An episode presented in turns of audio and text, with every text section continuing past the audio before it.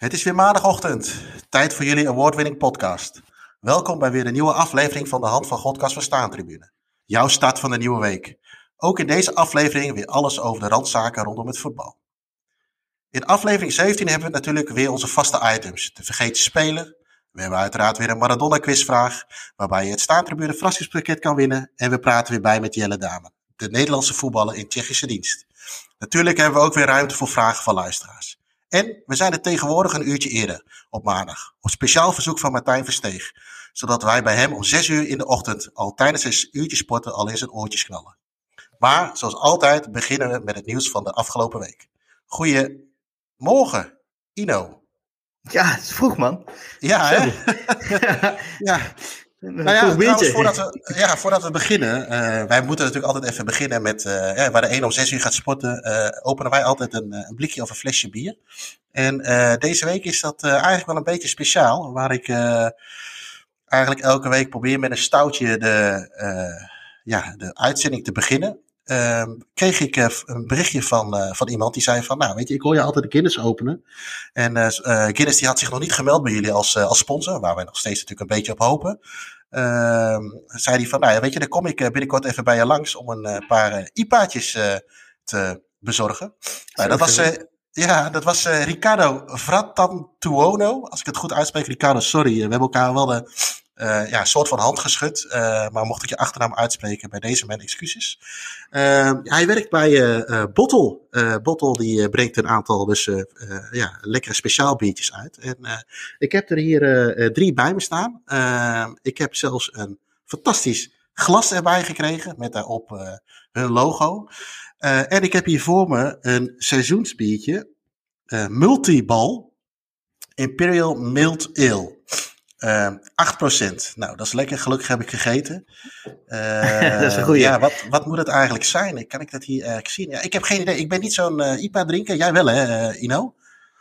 Een beetje wel, maar je gaat steeds meer bij horen nu, hè? dus ik ga deze in ieder geval even openen. Uh, uh, Ricardo, nogmaals, hartstikke tof dat je dit uh, gedaan hebt. ik heb er drie binnen, dus ik kan drie weekenden vooruit. jij gaf overigens wel aan dat ik er twee heel snel op moest drinken. ik neem maar dat je met snel bedoelt, in ieder geval binnen een week en niet binnen een uur. dus nou, ik, ga hem eens, ik ga hem proeven deze uitzending. Ik zal aan het eind van de uitzending even mijn, mijn oordeel erover geven. die is uiteraard positief, want anders zou ik het dan zou ik hem natuurlijk niet openen. Uh, wat heb jij voor je neus staan? Uh... Ja, ik doe maar weer een IPA dan. Hè. Is, Lagunitas dit keer. Lekker. Maar die is, dat is een Sessions. die is volgens mij wat lichter, 4%. Dus dan moet ik er maar okay. twee doen vandaag. Hè?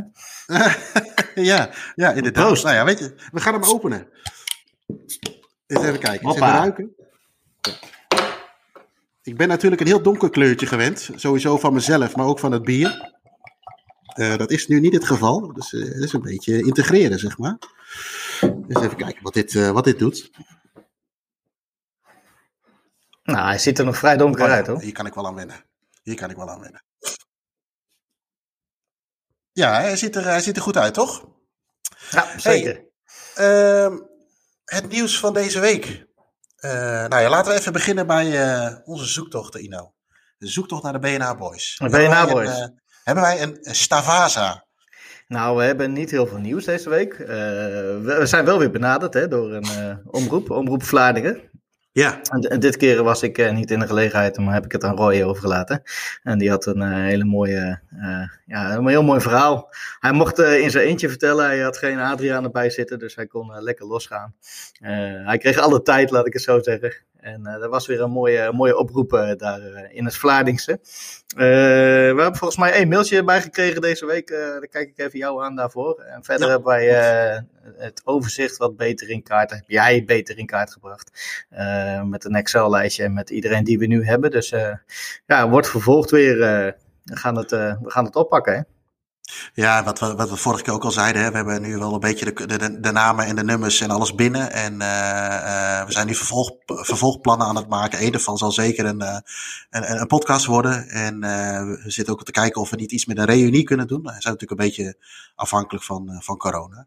Maar nee, we, gaan, we hebben in ieder geval mooie dingen voor ogen. Dus het zou heel erg tof zijn als we binnenkort wat meer los mogen. dan kunnen we namelijk die ja, onze droom eigenlijk, of eigenlijk misschien een beetje jouw droom, maar realiseren toch? Ja, maar ik, ik heb het volgens mij ook al een beetje jullie droom gemaakt, toch? we, we dromen en eind door wij. um, Wat we ook nog hebben is, uh, uh, we gaan weer een, een, een nieuwe uh, voetbalquiz houden met Staantribune. we hebben er natuurlijk al eentje gedaan, een, nou moet ik even denken, een paar maanden geleden denk ik, gok ik zo. Een, een, eerste digitale voetbalquiz van Staantribune online via Teams was de Engeland quiz. 25 ehm, maart doen we de volgende. we hebben afgelopen week de oproep gedaan en er kunnen 200 mensen kunnen eraan meedoen. En die staat eigenlijk al direct na dag 1 vol. Uh, dus hartstikke tof van, uh, dat iedereen zich aanmeldde. Uh, Ino, volgens mij heb jij je ook aangemeld. Ja, aangemeld. Vorige keer ook meegedaan. Was leuk. Dus, alles is te koop, zeg ik dan maar. Ja. Ik ga hem samen met, met Joris weer, weer hosten. Yannick doet de techniek. En Jim zal waarschijnlijk weer ergens achter een, een tombola gaan zitten. Tombola. Tombola, tombola, ja. tombola was het, hè. Dus, maar we hebben ook nog eventjes, ja, wat betreft die quiz, alle deelnemers die zich ingeschreven hebben, die krijgen nog een, nog een bevestiging. We krijgen overigens ook nog steeds aanmeldingen binnen. Uh, voor deze uh, tweede staantribune digitale voetbalquiz. Uh, die overigens om 8 uur zal beginnen. Maar goed, wat ik al zei, de quiz zit vol. ja, mochten er mensen nog afvallen, dan zullen de mensen die op de reservelijst gekomen zijn, die zullen doorschuiven. maar iedereen die zich voor 13 maart ingeschreven had voor twee uur, die, die is er zeker bij. En die ontvangt de komende dagen een, een bevestiging met een uitnodiging. Dus we krijgen nog mailtjes binnen van hoe het zit. Maar jullie hoeven niet meer te mailen. voor een bevestiging, die komt erbij. Uh, ja, goed. Of het uh, opgegeven e-mailadres moet natuurlijk niet correct zijn. Dan uh, daar kunnen we niet zoveel aan doen. dus ja, goed. Um, binnenkort krijgen jullie een mailtje. gelieve niet meer mailen. Komt allemaal goed. oh ja, en overigens is het één e-mailadres is één persoon. dus je kunt niet met een team meedoen. je kunt uiteraard wel met, met meerdere bij elkaar zitten. Of eigenlijk twee is het denk ik nu. Of is het al naar, gaan naar drie? Met de coronamaatregelen. Uh, ik durf het eigenlijk niet zo goed te zeggen, maar uh, ja, als je bij elkaar gaat zitten, dan uh, prima. Maar daar zijn wij als staantribune natuurlijk niet verantwoordelijk voor de, voor de coronamaatregelen die je eventueel mocht overtreden. Ehm, dus 25 maart, aanvangstijdstip 8 uur, de, nieuwe, of de tweede staantribune digitale voetbalquiz. Um, ik, ik ben benieuwd hoe iedereen het gaat vinden. Um, iets anders wat ons nog naar voren kwam was, ik denk dat wij een paar weken geleden hadden we een tip gekregen van uh, G.J. Arendshorst over de Porsche van Maradona. Dat die geveld zou worden. Ik weet niet of je dat nog kunt herinneren, Ino. Ik weet niet of dat met jou was. Volgens mij wel, hè? Ja. Uh, uh, nou ja, die is inmiddels heeft hij, heeft hij een bedrag opgeleverd. 483.000 euro. Volgens mij was toen het verhaal dat ze een beetje een ton, anderhalve ton ervoor wilden hebben. Dus nou ja, ik, we hadden toen al niet de intentie om mee te doen, maar ik denk dat het ook maar goed is dat het niet. Want dan had hier, eh, hadden, hadden hier twee borden in de tuin gestaan, denk ik. En uh, dan hadden we de Porsche waarschijnlijk nog niet gehaald. ja, wel een mooi bedrag inderdaad. Uh, best wel hoog. Ja, en het schijnt een, uh, een Porsche te zijn waar hij onder andere ook wel mee, uh, toen hij nog bij Sevilla voetbalde, uh, mee rondreed. En ja, ik heb er niet zoveel verstand van, van, van, van auto's. Maar hij is wel, schijnt wel eens een keer aangehouden te zijn, maar dat hij er allemaal mee weggekomen is. Nou ja, weet je, de, de standaard verhalen. Ja, maar, maar die straatjes ik... daar zijn wel redelijk smal. Dus dat, ja, dan moet je flink gas geven, zeg maar. Ja, mooi. Nou ja, wat, wat ik toen daarna zag, en ik weet niet of het toeval is of niet, maar stond er ook een bericht in dat over Porsches gesproken. De Porsche van uh, Pablo Escobar. Uh, ook te koop stond. De grote drugsbaron uit, uit Colombia. voor een bedrag van maar liefst 1,8 miljoen. Ja, baron, dus, maar altijd mooi. Baron. Ja, de, over baronnen gesproken. Hè? Ja. ja, dat is natuurlijk wel even een heel ander bedrag. En ehm, ja, toen had ik ook wel eventjes van er moet toch een linkje zijn tussen Pablo Escobar en Diego Maradona. Dat kan bijna niet anders. Gezien zijn uh, uh, met Fidel Castro en, en, en, dat soort dingen, zeg maar, zijn, zijn, zijn banden. Moet hij ook iets met Pablo Escobar hebben? Nou, ik heb even gegoogeld. Maradona die is, nee, dat moet ik anders zeggen. Pablo Escobar is op een gegeven moment gepakt, mocht zijn straf uitzitten en heeft dat gedaan in een ja, soort overeenkomst met, met de overheid. Heeft dus zijn eigen gevangenis gebouwd. La Catedral heette dat. Uh, ja, als je daar een beetje van wil zien, moet je echt een keer een documentaire over kijken. Of die serie uh, bij, bij Netflix, daar, wordt het wel mooi in beeld gebracht. Uh, maar eigenlijk was dat natuurlijk één grote wassenneus. maar hij, hij hield ook voordat hij die deal had gesloten, hield hij van was om, om mensen uit te nodigen om een potje te voetballen. Dus Colombiaanse voetballers, international. Volgens mij Higita, die is wel eens bij hem op bezoek geweest. maar toen, wilde hij, toen hij daar zat, wilde hij een een stapje hoger en heeft hij een grote som geld geboden, zodat Maradona ook bij hem kwam. En dat is hem uiteindelijk gelukt. Maradona gaf achteraf aan van dat hij niet wist wie het was. Nou ja, daar kan ik me niet zo heel veel bij voorstellen. Jij, Ido? nee, nee, dat zal Maradona zeker geweten hebben. Dat, ja. dat moet dat wel, ja. Nou ja, en hij zegt later ook, uh, in 1991 uh, uh, speelde dat zich af. En hij zei, ja, we hebben een wedstrijd gespeeld, we hebben heel veel plezier gehad.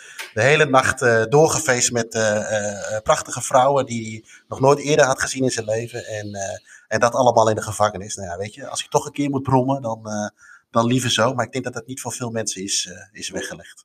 Nou, 30 jaar later. dus er moet eigenlijk andere tijden sport nog wat mee doen. Maar dan wel onder de naam langs de lijn, toch? Uh, eens. Ja, en Uh, ik zag ook, maar dat is even iets anders, die, uh, die, die, die, die La Cathédrale, die, die staat er nog steeds. Weliswaar wat vervallen. Maar dat is wel even bij mij, dat had ik al met die serie, maar dat is nu weer een beetje aangewakkerd, nu ik het allemaal een beetje weer gelezen heb. Dat zou ik wel een keertje willen zien, jij niet? Even vinken, ja. Ja, gewoon even vinken, even een balletje trappen als het nog kan. Ja. Ehm, iemand anders die naar voren kwam, Ino. Bobby Harems deze week. Ja, die kwam naar voren uh, als zijn verjaardag, hè? 8 maart. 1934, die is gewoon geboren op de Middenweg tegenover het oude Ajax-stadion. Dat ook in dat jaar werd geopend, dus dat is echt een kind van de club. Hij is daar gewoon zijn hele leven geweest. En uh, ja, uh, voor Ajax is dat echt een icoon. Hij heeft een eigen standbeeld voor, voor de hoofdingang. Met het beroemde bankje. Uh, heeft, heeft nog in het eerste gespeeld in de jaren 50. Niet al te best, maar uh, als assistenttrainer heeft hij natuurlijk wel goed gefunctioneerd. Heel veel prijzen gewonnen. Eigenlijk alle internationale prijzen die je maar kunt winnen. En later natuurlijk vooral bekend geworden door de Bobby training. En ik weet niet of je dat fenomeen kent. Maar als je, als je heel erg uh, zwaar geblesseerd was en je had de bobbytraining overleefd, dan uh, kon je weer aansluiten. Ik weet niet of die, die, die Spartacus-praktijken nu nog zouden werken. Uh, of in ieder geval zouden worden geaccepteerd, laat ik het zo zeggen, in deze ja. nietjesmaatschappij. maar de bobbytraining was wel echt berucht. In, in mijn tijd, toen ik als gids in de arena werkte, eind jaren 90, heb ik er een aantal mogen zien. waarvan ik er eentje nog heel goed kan herinneren. Uh, die was met de beide broeders de Boer. Die toen in conflict waren met Ajax uh, over een overgang uh, eventueel naar Barcelona. Oh ja. raakten daardoor, nou, gingen niet meer trainen, niet meer spelen, lagen in de clinch. Gaven daardoor, daarvoor eigenlijk Morten Olsen de schuld. Dat was best wel zielig voor die man, want die had er eigenlijk niks mee van doen. die mannen wilden gewoon meer geld verdienen en ja, die, die wilden een overgang naar Barcelona afdwingen. Nou, uiteindelijk kwam dat wel goed. Maar die moesten de conditie weer op peil brengen door Bobby. En uh, die, volgens mij uh, beelde die ze toen nog even ietsje extra af. Uh, ik stond met een groep van rolleiding langs het veld waar, waar dat zich afspeelde. En ik zag allemaal open monden van mensen die dat voor het eerst zagen. En ja, dat was, dat was echt keihard. Ja, mooi. Is hij ook van het filmpje, er is een filmpje dat een, de selectie van Ajax in zo'n gymzaal en, en een soort van dansoefening doet? Weet je wat ik, waar ik op doel? Is dat ook van hem? Of nee, is dat iemand niet. anders? Nee, ik, ik heb wel een filmpje in de gymzaal in de meer, maar ik weet niet of dat dezelfde is. Uh. Oké, okay, misschien ik kan ook een beetje de, Nou ja, het, het, het, is een soort bewegingssessie. Uh, uh, en het is meer een dans, zeg maar. En volgens mij is het ook die groep van midden jaren negentig. Dus, uh, maar dat, dat, is natuurlijk niet zo'n uh, Spartaans uh, nee. training waarschijnlijk van hem. Maar het kan natuurlijk zijn dat hij daar wat invloed op heeft. Oké. Okay. Hey, en en ja, volgens mij is dat nog iemand die ja, dat, ja, een echte ajax is. Uh, het standbeeld, eh, die staat, wat zei je nou, voor de hoofdingang? Ja, ja die staat okay. voor de hoofdingang. Dus uh, destijds door de supporters uh, bij elkaar gebracht, dat geld. maar dat is echt mooi geworden. Dit is tot in detail echt fantastisch. het is geen Ronaldo-hoofd die daar ergens op een vliegveld staat. En dit is wel echt een hele mooie, inclusief dat bankje dus ook. Schitterend. Okay, ja. Nou, wat goed. Ehm, oké. Okay. Ook deze week de nieuwe koffer van de nieuwe staantribune. Uh, Ruud Gullet. Nou, toch wel een van de voetballers denk ik uit onze jeugd. Ja. En een shirt van uh, Sampdoria. Ja, mooi shirt hè? Ja, mooiste shirt van Italië. Ja, dat is. Uh, ik, ik vind dat ze in Italië wel heel veel mooie shirts hebben hoor. Je hebt natuurlijk ja. Napoli, uh, AS Roma, Torino, ja, ja, noem maar op. Uh, Palermo vind ik altijd mooi. Ja, en natuurlijk de klassieke Milan, Inter, uh, Juve vroeger. dit is natuurlijk helemaal verkracht nu met zowel logo als die rare strepen. Ehm, ja. Ja, Sampdoria, die, die, ja, die hebben een mooi shirt. En Genoa trouwens ook. Ik vind dat, eh, als je, als wat vind jij het mooiste shirt in Italië? Ook, ook Sampdoria? Of? Ja, nou ja wat het wel is, is inderdaad, ik zag toevallig vandaag ook ergens een tweet over. Het is een uh, shirt wat eigenlijk amper veranderd is in, uh, in, in de loop der jaren.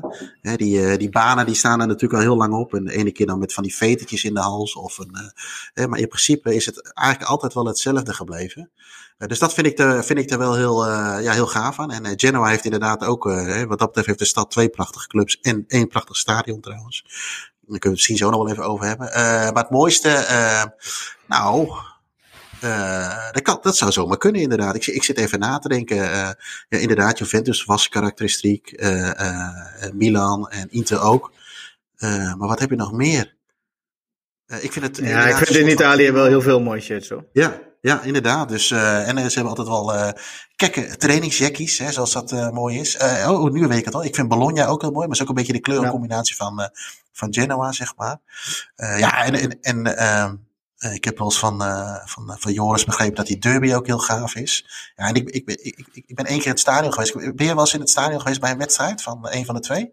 Nee, nee, ik ben uh, Italië heb ik uh, zo goed als overgeslagen nog. Ik weet eigenlijk niet zo heel goed waarom. Want uh, ja, nou ja, ik, ja, geen idee eigenlijk. Ze, ze, hebben eigenlijk nog bijna allemaal die oude stadions. En uh, dat, moet, uh, mij, uh, dat moet mij interesseren. maar op een gegeven moment, ja, ik, ik, ik, weet niet waarom. Maar die van Genoa staat wel hoog op het lijstje. Ook door die muren op de hoeken. En ja, het lijkt me echt een fantastisch stadion. Die trappen ja. er naartoe. En...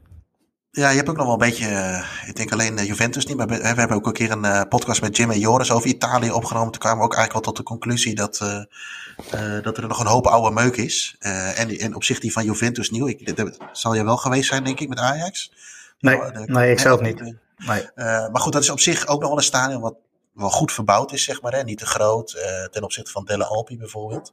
Nou, die is wel aardig gelukt. Delle ja, Alpi was natuurlijk ook een heel, hele lelijke bak. Ja, klopt. En nou, ik, ik ben één keer geweest met, met PSV, een van de weinige Europese uitoverwinningen die ik uh, met eigen ogen aanschouwd heb. Dat kan, dat kan betekenen dat ik er weinig gezien heb, maar dat is het niet. Uh, ze, ze, winnen uit Europees gewoon niet zoveel. Maar er was er eentje daar wel, uh, twee keer Toivonen, volgens mij uit mijn hoofd zelfs. Maar ik vond het, ja, ik, ik heb er eigenlijk die dag, omdat als uitsupporter is denk ik toch anders dan als je er als vinker slash krantopper of liefhebber heen gaat. Dan ga je ja. toch, dan ga je niet even een rondje om het stadion maken. Of nee, je gaat met een fuik het stadion in en... Ja, en, en, toch even dat biertje drinken. En je bent met andere type mensen op pad wellicht. Dus uh, ik wil zeker nog wel een keer die, uh, die derby bezoeken. Dan uh, voor je gevoel dan mag Genoa thuis. Dan heb ik ze allebei gehad. Ja, ja zeker.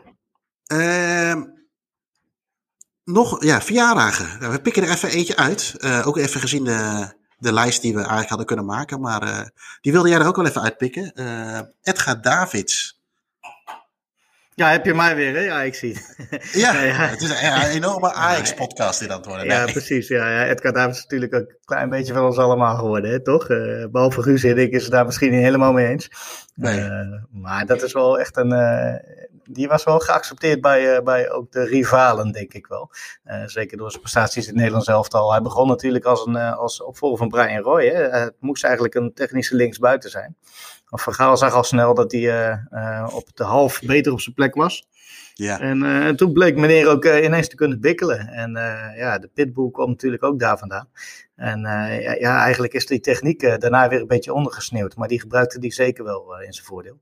Maar wat ik vooral mooi vind aan Edgar Davids is dat hij aan het eind van zijn carrière even bij Barnet ging spelen op uh, de Hill. Eigenlijk bij de lokale, bij de lokale club. Hè. Volgens mij werd hij door iemand, door een local gevraagd om daar naartoe te gaan. En ik heb hem daar ook nog één keer zien spelen. Uh, ja. Hij was daar echt vogelvrij. Hè? De scheidsrechters wilden, die zochten hem en de tegenstanders zochten hem. Hij was echt, uh, hij, hij, moest alleen maar omhoog springen om die tackles te ontwijken. Ja. Uh, dat was op zich best sneu. Dus dan ging hij maar even in de spits lopen. En, nou ja, goed. Het was wel mooi om hem daar op dat kneuterige aan de hill te zien. dan, ja, dan, dan klopt alles, toch? Ja, ja, ik ben er zelf nog niet geweest, maar ik kan me voorstellen dat dat, dat, dat ja, en, en, nu zit hij ergens in Portugal of zo, toch? Als, ja, in de, ja, dus, Algarve, ja. Dus, uh, ook niet verkeerd. Nou ja, ik, de, de, uh, als ik aan Edgar Davids denk, denk ik aan Nee, ik zal het even op voetbalgebied houden. Aan twee dingen. Eén, die, die goal tegen Joegoslavië op, ja. in 98. Um, nou, laatste, laatste minuut, denk ik, of in ieder geval vlak voor ja. tijd. Ja. En, en het moment dat uh, open dag bij Go Ahead, uh, was het Go Ahead Ajax. En dacht Edgar Davids even zonder uh, te kunnen spelen. en uh, daar kwam hij niet zo heel goed uit, want hij raakte zwaar geblesseerd, geloof ik. Uh, ja, dat zijn wel twee momenten die, uh, ja, twee verschillende momenten die me bijblijven, of bijgebleven zijn. Maar goed, ik, ik zat toen we het draaiboekje aan het maken waren over, onder andere over Davids, zag ik ook de tijd dat hij, hoe lang hij bij Juventus gespeeld heeft. Uh, daar stond ik echt van te kijken, want ik, ik dacht, ah, dat is een jaartje of drie of zo. Maar dat is uh, veel langer. En uh, natuurlijk bij Barcelona goede tijd gehad na, met, onder, dat hij onder Rijkaard erbij kwam. Hè? ja. denk, de winterstop? Of werd hij al van het begin van het seizoen gehaald? In ieder geval ja, een belangrijke, belangrijke Mooi, mooi elftal. Nou ja, inderdaad. Dus het is, nee, ik ben het helemaal met je eens, weet je. hij, hij, heeft zijn nukken gehad, zeker in het begin. Maar meer, ik denk dat zijn prestaties daar ver boven staan. Ja. Um, ik wil hem ook niet een vergeten speler noemen. Om maar even een slecht bruggetje te maken. Maar laten we even naar ons, uh, eerste, nou, naar ons uh, eerste item toe gaan. En uh, dat is de item van, uh, van Jim Holthuis. de vergeten speler. Ehm, deze week heeft hij het weer voor elkaar gekregen. Weer een speler die ik niet ken. Met het verschil van vorige week. laten we er maar even naar gaan luisteren.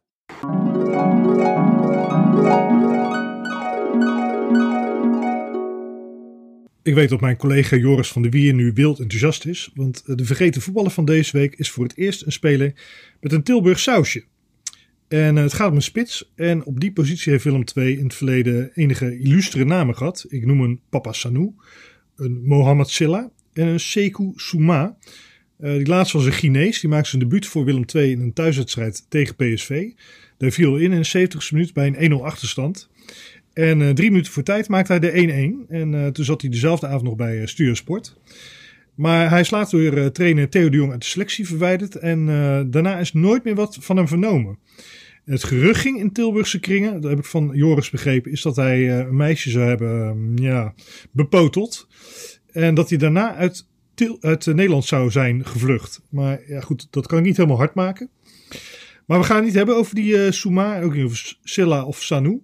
Maar we gaan het hebben over Kevin Maddock. En uh, dat is uiteraard weer een speler uit een van mijn Panini-albums. Uh, 1986 zie ik hem staan. Dat is het enige album dat ik vol heb. Ik zal wel even het stukje voorlezen. 22 augustus 1958. Dus hij dit, dit moment is hij 62 jaar. Ik heb elders gevonden dat hij in Southampton is geboren. Snelle Engelse centrumspits, kan goed draaien met de bal. Technisch sterk. Dat laatste vind ik bijna Hugo Walker-achtig. Ik hoor hem praten. Technisch sterk. Nou, in uh, Panini-album van een jaar later staat ongeveer dezelfde tekst. Staat wel bij goede balbehandeling en topscorer. En um, ja, ik moet eerlijk zeggen, ik ken hem wel van de plaatjes en van naam. Zoals ik eigenlijk de meeste spelers wel van uh, halfwege jaren 80, begin jaren 90 van naam ken. Maar niet van faam. Maar ik noemde het van de week in onze appgroep tegen Joris. En hij zei meteen, dat was mijn eerste favoriete Willem II voetballer. Nou, uh, overigens, ik zit hier nog naar het album van 1987 te kijken. Een kleine ontboezeming. Mijn favoriete Willem II is jarenlang uh, John Veskens geweest. En dan niet vanwege de voetballende kwaliteiten van, uh, van den Beitel. Maar omdat hij, zoals, uh, zoals wij Rotterdam zeggen, een mooi centenbakje had. Maar goed, die, die Merok dus. Ehm, ja, je kan twisten over het begrip vergeten voetballer. Hè? Want ik, ik ging dus wat opzoeken. En ik, zet, ik tweet ook van de week wat. En um, ja, in Tilburg heeft hij dus echt, ja, ik durf het bijna niet te zeggen, maar een cultstatus. Want hij is nog steeds populair daar vanwege die drie seizoenen dat hij, bij, uh, dat hij in Tilburg heeft gespeeld bij Willem II. Hij is op een hele aparte manier ook bij Willem II terechtgekomen. Of apart uh, opvallend voor deze tijd. Hij uh, was in dienst van de Britse marine en hij mocht in Engeland niet als prof aan de slag. Maar in Nederland mocht het wel. En de trainer van Willem II destijds, Pieter Visser, de latere meester scout natuurlijk, die kreeg lucht van hem.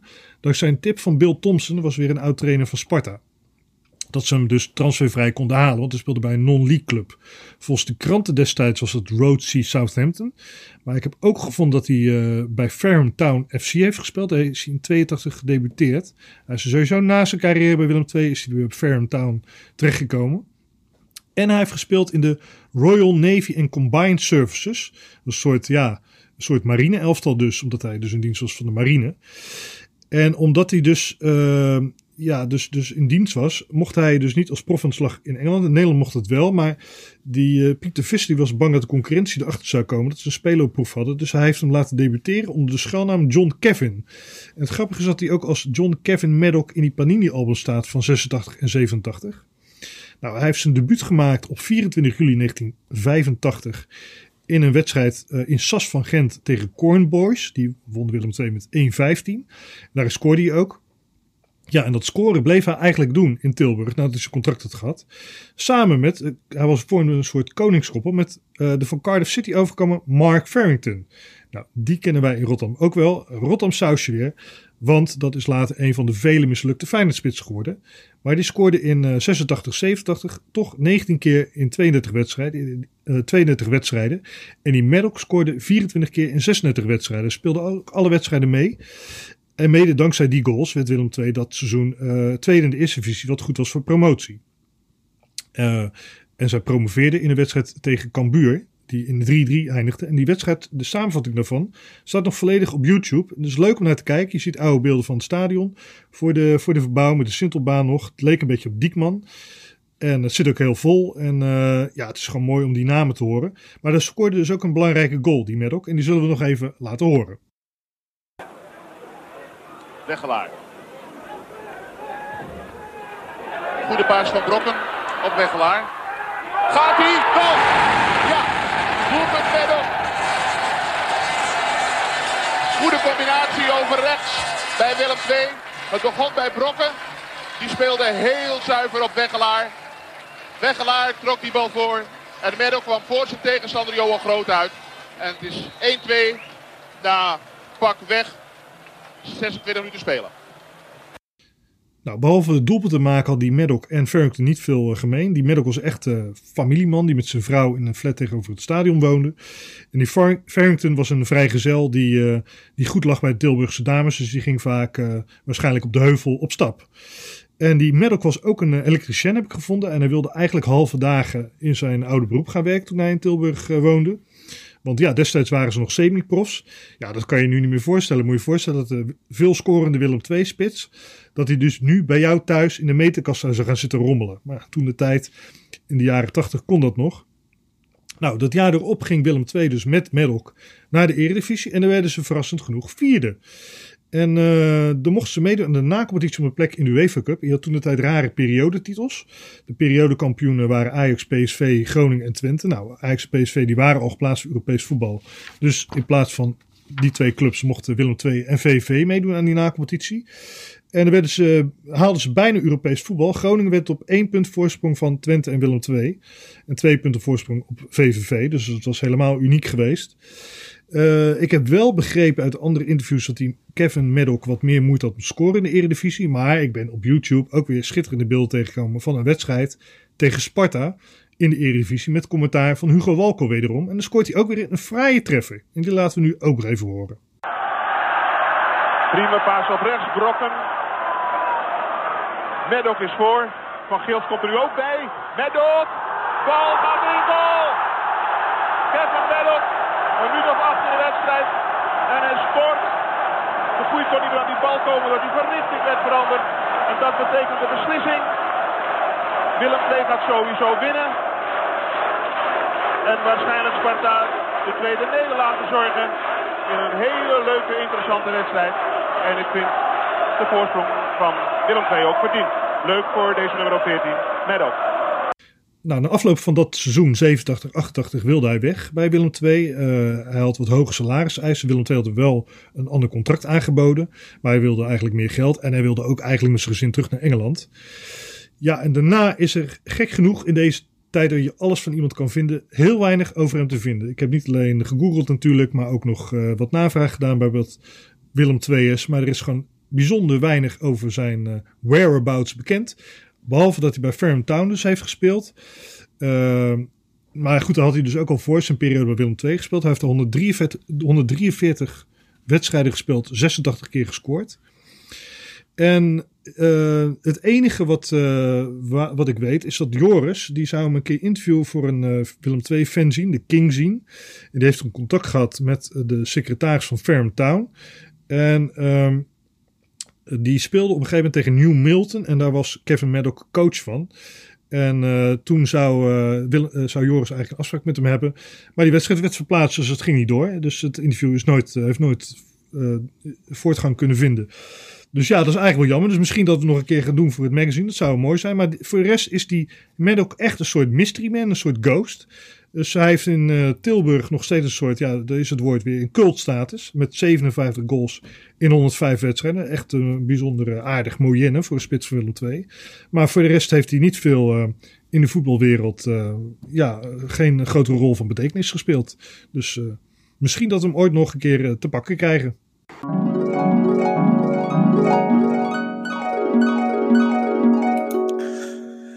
Kevin Maddock, Ino. Ik ga het gewoon weer vragen.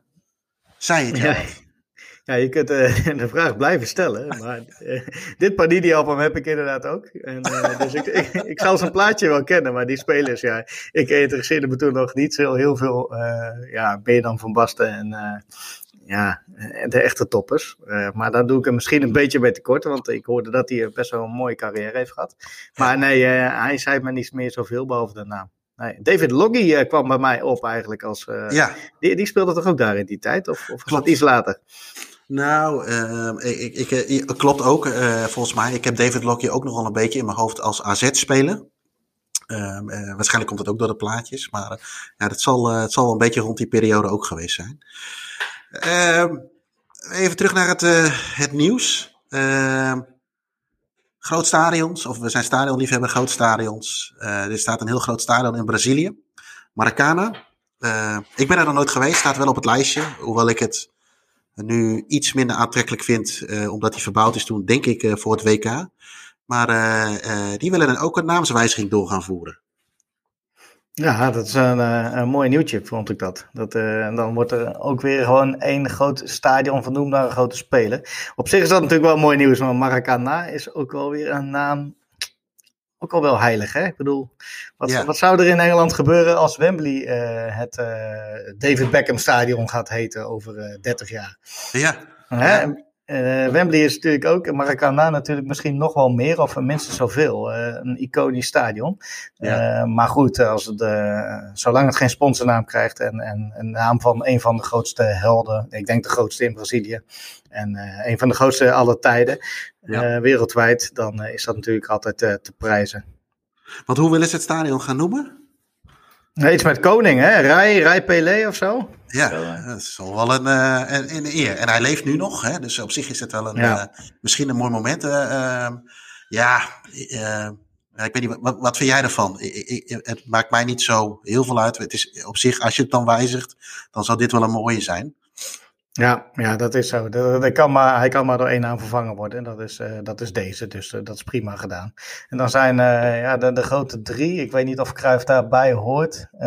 maar Pele, Maradona en Cruijff hebben dan allemaal een eigen stadion naar ja. zich vernoemd. En ja, toen gingen wij een beetje op zoek hè, naar andere stadions. En er zijn natuurlijk best wel veel stadions die, die een naam van een ex-speler hebben gekregen. Ja. de een wat groter dan de ander. Um, maar ja, ik ben eigenlijk nog wel als je nou echt naar de 5 à 10 grootste spelers aller tijden kijkt. Uh, wie moeten we dan nog hebben voor een stadion? Hè? Is, is de Beckenbauer Arena ergens uh, ja. op te tuigen? Of uh, nou, ja, die heeft volgens mij nog niks. Ik weet even niet hoe dat ding in... ja, goddomme, Liverpool heeft er van de week gespeeld. Heet dat nou ook de Puskas Arena? Ja, ja, dan heb je er bijvoorbeeld eentje, dat is, die valt er denk ik onder. Ja, Beckenbauer inderdaad, die zal dat ook wel verdienen. nou ja, stel dat je naar Engeland gaat, Sir Stanley Matthew, denk ik. Uh, Matthews, als, uh, maar goed, is een beetje voor, ja, ver voor onze tijd. Maar als je de verhalen zo hoort, dan zou dat ook kunnen. later hmm, durf ik niet zo heel goed te zeggen. Maar misschien ja, dat je zou die Stefano uitkomt. ja, precies. Ja. Ja, die Stefano zou nog kunnen inderdaad. Maar goed, ja. die ga je natuurlijk ook niet bij Real uh, vervangen voor Santiago Bernabeu, wat daar ook een grootheid was. Dus ja. dat, doe je, dat doen ze daar niet meer zo snel, denk ik. Nee, nee, dus uh, uh, nou ja, wat, wat, uh, ik zit even te denken, wat voor grote voetballers had je nog meer? Dat is eigenlijk, uh, die dat zouden kunnen. Nou, dan, dan, dan, heb je ze wel gehad, dat is niet helemaal waar. Maar dan kom je misschien, hè, we hadden het vorige week over, uh, over Bonjek bijvoorbeeld, die was vorige week jarig. Uh, Zico, de, hè, dat zou ik misschien nog een stadion kunnen krijgen. Misschien dan een, een ander stadion of iets dergelijks. ja, en, en, in Nederland hebben we natuurlijk de wat, ja, we hebben sowieso natuurlijk de Kruif, de Kruif Arena. Heeft ook een tijdje geduurd eigenlijk. Ja, ja. Uh, hoe, lang, uh, hoe lang is dat nu, de Cruijff Arena? Drie jaar nu? Ja, een aantal jaren. Het duurde inderdaad ook wel een tijdje. Maar dat had meer te maken met het feit dat Arena uh, volgens mij rond die tijd precies in gesprekken was met, met naamvoerders voor een grote som geld. En toen ja, kwamen ze eigenlijk voor, voor een dilemma te staan natuurlijk. Want ja, ja. Als, als, dit, als dit geweigerd was, dan had je de pop aan het dansen overal. dus gelukkig is de goede keuze gemaakt. Maar daar ging inderdaad wat tijd overheen. Dus ja, wat, ja. Ja in Nederland heb je Rad van Leg, uh, schiet maar als eerste te binnen. Ja, Abel Lensre. Ja, ja. Nou ja, je hebt natuurlijk inderdaad, jij noemde net uh, het Bernabeu-stadion, maar je hebt natuurlijk het Ernst Happel, uh, Constant van der Stok, hè, oud, oud voorzitter, ja. oud trainers komen ook nog wel eens voor. Uh, ik moet bij Cruijff overigens ook altijd nog wel even denken aan die tribune in het Oosterengstadion bij Zwolle. ja. Ik heb er eerder wel eens wat over gezegd. ik, ik, ik, ik, vind, ja, ik vind de link gewoon een beetje raar. Natuurlijk kun je je grootste speler van het land kun je eren. Maar ik, ja, ik, ik, ik, ik heb daar niet zoveel mee. Dat is niet omdat het. Of misschien ook wel, dat weet ik niet. Nee, dat was geen enkele link, toch? Nou ja, ik heb het even opgezocht. En uh, ik vond een artikel daarover terug dat. Hè, het stadion is natuurlijk nu verbouwd. het heet nu het McDonald's, McPark, Mac 3 uh, Stadion. Ja. Ehm, maar, maar ze, dus ze hebben hem helemaal opnieuw nieuw, nieuw aangepakt. Maar dit, dat bord van de Johan Cruijff uh, tribune, die is uiteindelijk weer teruggekomen. En uh, toen heb ik even gekeken, wat is nou, is nou eigenlijk de reden? Is, uh, is dat ja, de nummer 14 zijn carrière afsloot bij Feyenoord tegen FC Zwolle. Toen dacht ik, ja. nou ja, weet je, misschien is dat dan Zwolle Feyenoord geweest. Maar nee, het is ook nog Feyenoord Zwolle geweest. Ja, dus de overlevering vertelt eigenlijk dat dat de link is waarom ze, die, ja, waarom ze een die tribune hebben ge, genoemd naar hem. En hij heeft ook de eerste paal geslagen voor die tribune. Maar is net zoals, uh, nu klink ik een beetje sarcastisch of cynisch. Net zoals met de Johan Cruijffschaal is hij nooit meer nee. op die tribune geweest. En nee. ook nooit bij de Johan Cruijffschaal. Dus, nee. Maar tot op de dag van vandaag bestaat er nergens een, een tribune die naar hem vernoemd is. Maar dus wel een stadion. En op de plek waar het ook eigenlijk hoort. En dat is in, in Amsterdam. Ja. Ehm, nou ja, goed. Laatste wedstrijd dus in de Kuip. Uh, de Kuip was ook even in het nieuws deze week. Over bekerfinale. Ja, spandoekengate. En, en, de, en de spandoeken. Die, mooi, mooi omschreven, spandoekengate. Ja. ja. Wat, ja, ik moet daar wel op lachen. Ik, ik ben heel simpel en laat die dingen lekker hangen. Maar dat is alleen maar om te irriteren. Ja. Maar, maar wat is nou daar het verhaal aan? wil Ajax, dan, of wil, de support, wil Ajax dan niet voetballen of vanuit de supporters? Als die doeken er wel of niet hangen? Wat is, wat is het nou, verhaal? Volgens mij heeft Ajax nog niet echt de stelling genomen. Hoor. De supportersvereniging wil een uh, gewoon actie doen. Ja, en kijk, ja, het is een beetje Ajax Feyenoord antwoorden. En uh, dat is een beetje gek, vind ik. Want ten eerste is ook Vitesse nog bij betrokken. Ik heb geen idee of die ook wat willen doen natuurlijk. Uh, maar ten tweede, het is het stadion waar Feyenoord normaal speelt. Maar het is dan gewoon een KNVB-stadion uh, voor die finale. Die wedstrijd ja. staat al heel lang vast. Uh, het is ook het vaste stadion. Dat is natuurlijk een mooie traditie. Altijd in de Kuip de finale. die wedstrijd staat zo lang vast. Wa waarom uh, komen ze daar nu mee? Hè? Ik bedoel, ja, ze, uh, fantastische actie, hè? die, die uh, spandoeken mooier kan het niet. Um, maar ja, waar, waarom wordt dit nu een discussie? Het, het, het, stadion is niet van Feyenoord dan. Dus het, is, nee. het zou heel normaal zijn als de KNVB zou zeggen: joh, haal ze even weg die doeken. En ik weet dat er heel veel werk in zit. Um, maar ze zouden gewoon wat moeten verzinnen om er wat overheen te gooien, natuurlijk. Uh, want ja, dat wordt in elk stadion nu gedaan. Als er een Interland in de Arena wordt gespeeld, gaan al die uh, doeken er ook af. Uh, ja. En dat zijn natuurlijk lelijke sponsordoeken, maar goed, die brengen wel geld op. Ja. ja. maar die, die moet ook weg dan. Het is de Champions League. U even verbouwt je stadion ook bij een Champions League wedstrijd. Ja. En ja, ik, ik snap er niet zo goed dat dit een discussie is nu. Nee, want het zit er dus eigenlijk in dat ze de, dat de doeken niet weggehaald willen. Uh, dat ze niet de doeken weg willen halen. Nou, daar kan ik me werktechnisch, uh, arbeidtechnisch wel iets bij voorstellen. Er zit veel tijd in. Maar wat jij terecht zegt, had ik nog niet eens aan nagedacht. Je kunt er ook een doek overheen gooien natuurlijk. Ja. Dat je niks ziet. Maar volgens mij is er ook nog, uh, maar misschien is het alweer achterhaald. Maar is, is er ook niet nieuws dat er misschien toch een klein aantal toeschouwers naar binnen zou mogen? Of dat ze daarna aan het kijken zijn? Ja, ze kijken er wel naar. Zo'n Field Lab event wordt dat volgens mij genoemd. Ja, ik weet niet of dat allemaal nog op tijd is hoor. En, uh, en of, of we, Zou jij er dan heen gaan? Zou jij er dan heen willen gaan op die manier? Ja, ik zou er wel heen willen gaan, maar ik, ik denk niet dat ik in de aanmerking kom. want dat zal wel echt voor de, de, de super uit, uitkaarthouders zijn, zeg maar. De EU Plus is dat bij Ajax.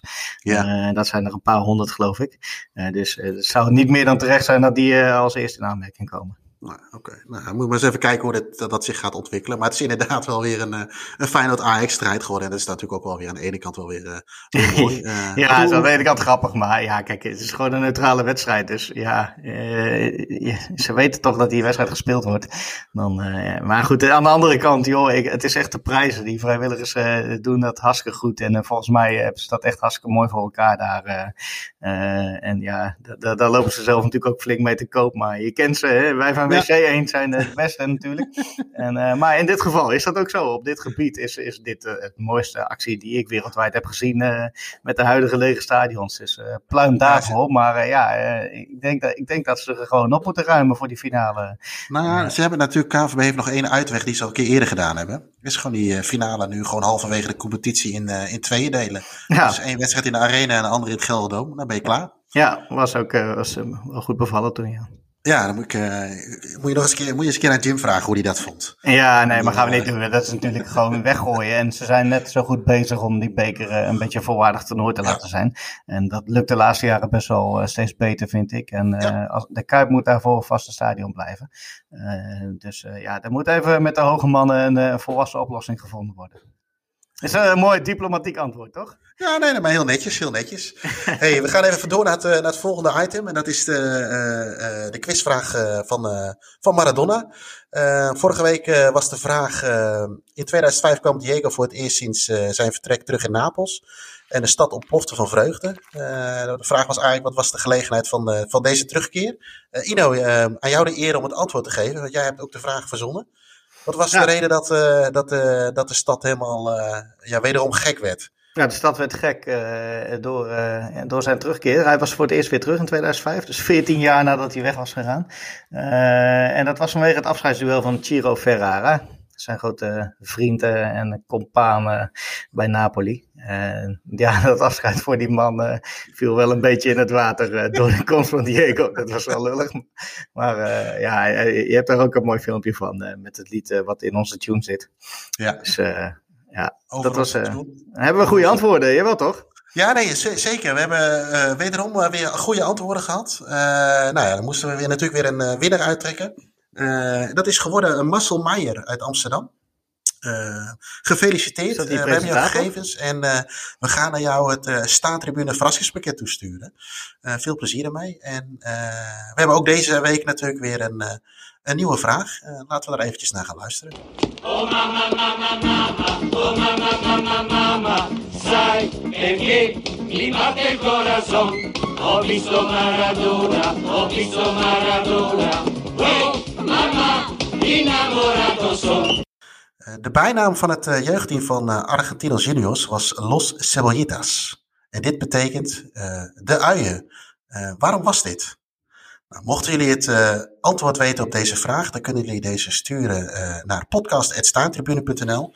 Vergeet dan ook niet bij je naam en je gegevens te sturen, want mocht je het goede antwoord hebben gegeven en wij je als winnaar eruit trekken, dan, dan kunnen we dat mooie verrassingspakket naar, naar jullie opsturen.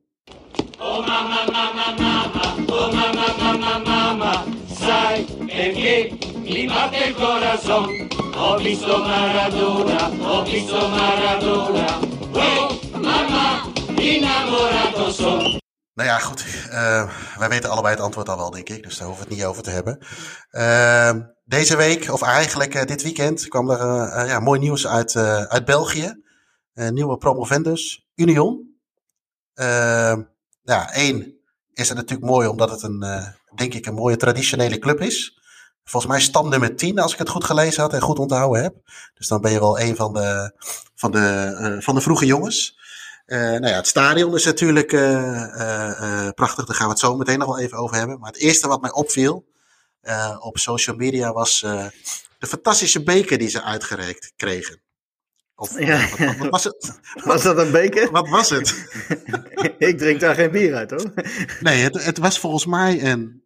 Ja, goed, ik, uh, misschien moeten mensen maar even kijken op, op Twitter op de verschillende accounts. Maar ik heb, ik heb hem ook op mijn account staan. Uh, uh, maar het was eigenlijk een grote ronde glasplaat, leek het, met twee uiteinden waar het op kon leunen, zeg maar, diagonaal dan. Het, het, het, had helemaal niks van een beker. Je kunt hele lelijke bekers maken. En een trofee is misschien een betere omschrijving. Kijk, we hebben in Nederland hebben we dan zo'n lullig stiertje die je dan krijgt. Zo'n bronzen stiertje en dat soort dingen. Waarvan ik denk van, ja, weet je, uh, als je dan een stier, een stier is een, ja, een, een groot beest, sterk, hè, heeft uitstraling. En dan krijg je zo'n heel lullig klein stiertje. Maar goed, dat is, uh, dan denk ik, maar maak hem dan iets groter. Maar dit was, dit was eigenlijk, dit, ja, dit, dit is, uh, dit is typisch Vlaams of typisch België, denk ik, of niet? ja, dat lijkt mij ook, ja. We moeten, moeten nog maar een keer op, op zoek naar uh, of er nog ooit een lelijker trofee is geweest dan deze. Ja. Ik, ben, ik ben benieuwd. En misschien wel mooi voor de luisteraars om dat even ja, op Twitter te gooien onder de reacties. Ja, misschien iemand nog andere mooiere trofeeën of bekers heeft die, uh, waar we misschien een andere mooie podcast over kunnen maken. Uh, maar Union, dat triggerde ons ook eigenlijk een beetje op, ja weet je, we zitten, al, we zitten al een jaar stil. We kunnen eigenlijk nergens heen. En jij zei van, nou, als ik dan toch weer mocht en ik mag een top 5 bijvoorbeeld maken, dan is Union, die staat daar ja, die staat daartussen. Ja, ik weet niet of ik er 1 tot en met 5 moet maken, maar die staat daar sowieso tussen.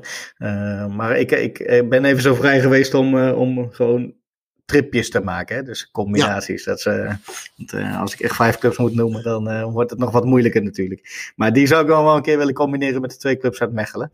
Dus daar kan, oh ja. uh, kan Dimitri mee, meenemen, denk ik. Ik weet ja. het, uh, ja, die is natuurlijk voor KV. Maar Rasting uh, lijkt me ook wel leuk om een keer te bezoeken. Nou ja, vorig jaar was inderdaad dit weekend. Hè? Dus we zitten nu een jaar op slot ongeveer met het voetbal.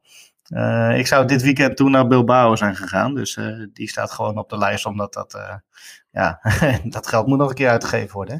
dus, dus dat is twee. En nou, we zouden vorige week naar Porto zijn gegaan. Want na de zomer uh, toen konden we weer vliegen, of in de zomer konden we weer uh, heel even vliegen. En toen gingen we natuurlijk weer meteen uh, tripjes boeken. Ja. Um, dat was toen Porto geworden in plaats van Bilbao, omdat we daar al een keer waren geweest. En we wilden nog een keer naar Braga. dus alle clubs rondom Porto, maar met Braga als hoofddoel. Nou goed, uh, ga ik je onderbreken? Ja. Stel dat je wel naar Porto kunt. voor de eetliefhebbers moet je een keer, en dan moeten jullie maar even googlen, een Franse China. Ik weet niet of jij het kent. Ja, ja die ken ik, ja. Dat is echt, uh, één, het, uh, het, het, het test je hart, heb ik het idee. Want het, ja, nou laten we, wat, wat, wat is het? Het zijn twee grote boterhammen. Ja, het met vlees nat, ertussen. Natte tosti. Natte tosti. Maar ik, ik ben heel benieuwd waar je naartoe wil, want je kunt dit opvatten als goddelijk lekker of een hele Nee, goddelijk kant. lekker. Nee, nee, nee, nee, ja, nee goddelijk ja, lekker. Ik. De eerste keer dat ik hem at, toen zag ik het. En toen keek ik ernaar en ik dacht, oeh, uh, dat is best wel een maaltijd. Ik ga hem eerst met iemand anders bestellen. Zou ik nu nooit meer doen. Want ik weet inmiddels hoe het smaakt. En überhaupt eten delen, dat is uh, not done. not done. Maar, uh, maar toen had ik dat, ja, weet je, het is te brood, kaas, vlees. heel veel jus of iets dergelijks eromheen. en inderdaad een natte tosti. bij mij zat er ook nog friet bij, volgens mij. Ja, het was echt. Uh, en, nou, het en vlees, moet ik zeggen, dan moet ik het goed zeggen. Er zit steak zit ertussen. Ja, klopt. En uh, ja, dat krijg je dan op, in, in, in, in een soort van soepbord vaak uh, geserveerd. Ja. En ja, schitterend. Maar goed, dat ja, nee, ja. voor de luisteraars. Ik, ik, had hem, ik had hem echt helemaal aan de andere kant hoor. Dus ik ga die vast oh, ja, helemaal kapot maken. nee, en wij waren met een mannetje of acht of zo, denk ik, best wel een aardige groep. Ja. En we hebben er allemaal een genomen. En er was niemand die hem lekker vond. Dus ik denk dat wij gewoon een hele verkeerde tent hebben uitgezocht. Nou, dat zou kunnen. Zou dat, dat, ding dreef in die uh, oranje drap en daar, daar, lag die patat ook in. Uh, was, was niet te hachelen. Maar, maar goed, jij vond hem lekker, hartstikke mooi. Jij bent natuurlijk de kenner op dat gebied. Hè? Dus, Weet ik niet, maar ik vond hem, ik vond hem goed te primen. Maar, maar ook sowieso de stad Porto en, en omsteken is natuurlijk, is natuurlijk prima te doen. Ja, zeker. De stad Porto is echt geweldig. Ja, en, en maar die stond, die stond, ja. Ja, die, stond, die staat hier dan in je top, uh, of in ieder geval de tripjes die je het eerste zou willen doen weer. Ja, dan heb, uh, hebben we natuurlijk nog Diego gerelateerd uit Napoli. Hij ja. stond natuurlijk al een hele tijd erop, maar nu na zijn dood is hij geklommen op deze hitlijst. En vooral die, die dingen in de stad zelf ook natuurlijk. want het stadion zelf vind ik niet super mooi of zo, maar ja, de, de, hele stad is natuurlijk nog steeds Diego. tenminste, dat, dat, idee krijg ik altijd. Dus dat wil ik een keer met eigen ogen zien. En ja, Buenos Aires staat natuurlijk, die staat sowieso op één. Ja, want daar zouden jullie ook heen gaan, hè? Samen ja, daar zouden we inderdaad dit jaar naartoe gaan. Dus dat gaat dan volgend jaar worden. En dan gaan wij denk ik ook een podcast opnemen. Dan zijn wij de PA-boys. ook daar weer een tip. Uh, toiletpapier niet doortrekken. nee, ik, uh, ik zal die uh, afleveringen nog een keer doorgaan spetten voor die tijd. Ja. ja. Nou ja, goed, dat zijn mooie. Ja, hopelijk kan het, kan het gauw weer. Maar goed, dat roepen we volgens mij elke week. Het is gewoon een beetje afwachten. En wat, wat, wat, wat er mogelijk is. Oh, precies. Heb je ook nog een top 5 of, of iets? Of een paar nou, tips? Ja, ik heb, ik heb sowieso wat jij net noemde. Ik ben wel een keer bij Napoli geweest. Overigens was dat ook met een uitwedstrijd van, eh, van PSV. Hé, eh, hey, trouwens, uh, ik noemde net Sampdoria, maar bij Napoli hebben we ook gewonnen. Kijk. Dus op zich ligt Italië ons denk ik wel. Uh, maar dat we dat ook daar weer een beetje anders bekeken dan denk ik als je het uh, nu zou doen. Dus maar nu ook zeker naar, uh, naar het overlijden van Maradona zou ik er nog een keer terug willen om alles rustig te bekijken. Maar ik heb Parma heb ik in Italië ook nog wel hoog op een lijstje staan. Lijkt me heel erg leuk. Spanje had ik Bilbao met het EK, maar dat zal wel niet doorgaan. Villarreal lijkt me heel tof ja. om naartoe te gaan. apart, apart stadion volgens mij. Met hele, uh, tenminste dat idee heb ik, uh, style tribunes. Ik moet er ook altijd even denken aan die foto van, uh, van NAC. Dat die knakker zo hoog in dat, uh, in dat net hangt. Herford in Engeland zou ik graag een keer willen zien. Duitsland, als het nog kan, het Olympiastadion. Van, waar nu die Turkse club in speelt. ja. maar het is puur historisch gezien, want er zijn natuurlijk nog andere mooie dingen in Duitsland. Uh, ik had met Joris een tripje naar Marseille op de planning staan. Uh, ik denk dat hij er dan ook wel een keertje van komt. Dus ja, een beetje, een beetje dat soort dingen. Dat zijn wel, ja, ik weet niet of het echt een top 5 is, maar uh, dat zijn wel dingen die, die we graag willen. Maar ik zou nu al genoegen nemen met een, een potje over de grens. Met een biertje en een, en een wasje. En even rustig naar vierde niveau kijken. vind ik ook allemaal prima. En dan mag het voor mij zelfs nog kunstgras zijn. Uh, als het maar even iets met iets wat lijkt op voetbal, zeg maar. Ja. Uh, maar ook, uh, wat me ook nog wel leuk lijkt, is ja, weer een keer terug naar Tsjechië. Dat is me vorig jaar echt twee keer heel goed bevallen. omdat, ja, dat niet zozeer ineens, ja, in Praag is natuurlijk nog genoeg te zien. Maar ook, ja, wat we ook toen wel merkten in de zomer, was dat je heel makkelijk ja, buiten Praag nog wat, wat dingetjes kan zien. Ja, komt goed. Ik denk dat je weer een bruggetje wil maken nu, of niet? Inderdaad. Over Tsjechië gesproken. ja, ja, je bent niet voor niks een award-winning podcast. Eh. Nee, nee, nee. nee. Dat is, uh, het is de kunst van de bruggetjes maken. Uh, en, soms kan het ook een brug te ver zijn, maar goed. wij hebben natuurlijk ook weer deze week bellen met Jelle. Jelle zit in Nederland. dus wij hebben hem eigenlijk gesproken terwijl hij net was wezen trainen. Laten we even luisteren.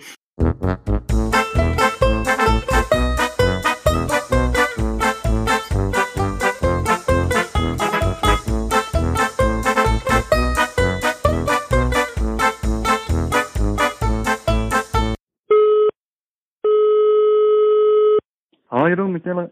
Hey Jelle, goedemiddag jongen. Hoe is het? Goedemiddag. Ja, gaat goed hier. Tenminste in Nederland al, al hier. Dus, uh, en met jou? Ja, goed. Uh, hoe, uh, hoe bevalt het weer in Nederland? Ja, lekker. Het is hier allemaal, allemaal wat vrijer dan in Tsjechië gelukkig. Ja. Dus daarom ben ik ook teruggekomen. En hier mogen we voetballen, dus dat is sowieso altijd lekker. Ja, want je hebt net getraind volgens mij, of niet, wat ik begreep van je? Ja, ja, ja. Ik kom, ik kom net terug, terug van de training, dus trainen dan op, uh, op woensdagavond en dan uh, op zondagochtend 11 uur. Dus, dus, dus dat is prima. Ja. Even lekker twee, uh, twee dagen in de week kan je in ieder geval weer lekker tegen de bal aantrappen. Dat miste ik wel toen ik in Tsjechië zat. Ja, wat doen die jongens nu in Tsjechië dan? Is toen die gewoon zelf wat onderhouden? Of, Ja, ja, het gaat nu natuurlijk wel echt, het gaat nu nog echt heel slecht in Tsjechië.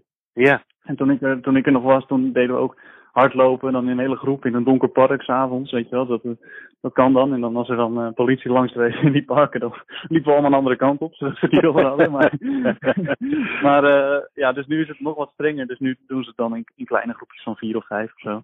Maar ja, dat is alleen maar hardlopen. Dus ja, dat, is, dat, heb je ook wel gezien uh, na al die weken. Het is wel goed voor je ja. conditie. Dat merk ik nu ook wel met het, met het voetballen. Ja. Maar, maar echt het voetballen, ja, dat mis je dan wel echt. En ja, gelukkig kan dat hier wel voor nu. En zijn er nog meer mensen vanuit, jou, uh, vanuit jouw groep zeg maar, die gezegd hebben van nou we gaan even ergens anders heen om toch even onze dingetje te kunnen doen of wat vrijer te kunnen bewegen? Ja, ik had één, uh, één teamgenoot uit, uit, Rusland. Ja, die is dan nu, nu alweer terug. Komt helemaal uit, uit Ulan-Ude. Dat is, uh, dat is ja, Buryatia heet dat alweer. Dus dat is helemaal ja, in het zuidoosten van Rusland. Ja. En, en die, die komt daar dus vandaan. Dat vind ik altijd hartstikke interessant. Want daar, daar was het afgelopen winter, is het daar dan gewoon meer 40. God, jezus. Dus, maar ja, die ging dus daar niet voetballen. Die ging daar gewoon heen om, om gewoon met de familie en zijn vrienden daar te zijn. Maar ja. die is nou wel weer terug, terug in Praag toevallig. Maar ja, dus je hoort het wel, wel vaker dat, dat mensen dan toch denken van ja, wat, wat doen we nou hier nog? En laten we dan maar even teruggaan naar, ja, naar, naar thuisland, zeg maar. Ja, ja, oké. Okay. Ja, daar kan ik me ook wel iets bij voorstellen. En zeker ook hier, ja, weet je, wij lopen wel een beetje te mekkeren over, uh, over dingen die we wel en niet kunnen. Maar blijkbaar kan het nog strenger. Hey, en ja. Uh, ja, jij uh, appte me van de week iets van, uh, op basis van een, uh, nee, jij was ergens voor, voor een interview uitgenodigd voor iets dergelijks. Vertel eens. Ja, nou ja, dat komt eigenlijk door die tweet van Joris, denk ik. Die had getweet dat, uh, dat hij de shirts binnen had gekregen van, uh, van Prague Raptors met, met mijn na naam achterop. Dat is natuurlijk helemaal ja. super. Maar ja, dat, dat kreeg heel veel uh, tenminste retweets en likes en zo. En toen werd ik bericht door Over de Bal. Dus nou, die volgde ik ook al op Twitter. En die vroeg of, of ik een keer een interview met hun wilde doen. Ik zeg, nou, dat, dat lijkt me hartstikke leuk. En zeker nu ik ja. in Nederland ben, dan zou het waarschijnlijk ook nog gewoon face-to-face kunnen. Oh, kijk, dat is, helemaal, dat is helemaal leuk. Ja, want jullie krijgen ook nieuwe tenues, geloof ik, of niet? Ja, ja, het staat nu ook op de site. Van, je kan ze al pre-orderen zelfs. Ja, Ja. We hebben ze zelf ook nog, nog niet binnen, maar voor volgend seizoen uh, zijn er weer nieuwe tenues. Ook alweer met die skyline erop, zeg maar. Ja, maar dan ja. op, de, op de arm. En uh, ze hebben een soort, ja, zo'n zo'n klauw van een, van, een, van een raptor, staat dan op één, één schouder. Dus ze hebben wel weer leuke details op het shirt. Dus uh, ja, ook, ook het nieuwe shirt. Ik, ik hoop dat we hem zelf ook snel krijgen. Want ik ben wel benieuwd hoe dat eruit ziet. Ja, want dat is, dat is natuurlijk altijd, dat is altijd wel lekker natuurlijk dat je elke keer even een, uh, een ander shirt hebt. Want is, is dat bij jullie elk jaar zo dat je een ander shirt krijgt? Nee, volgens mij elke twee seizoenen. Dus uh, om het seizoen dan, uh, dan krijg je een nieuw, uh, nieuw tenietje. Dus Ah. ik ben op het juiste moment ingestapt. Vorig jaar kreeg ik er een. En dan krijg ik er nu dan krijg ik weer, weer een nieuwe. En, en, en moet, jij daar zelf, moet jij daar zelf het hele jaar trouwens mee doen? Of zelf wassen, dat soort dingen? Hoe, hoe werkt dat Ja. bij jullie?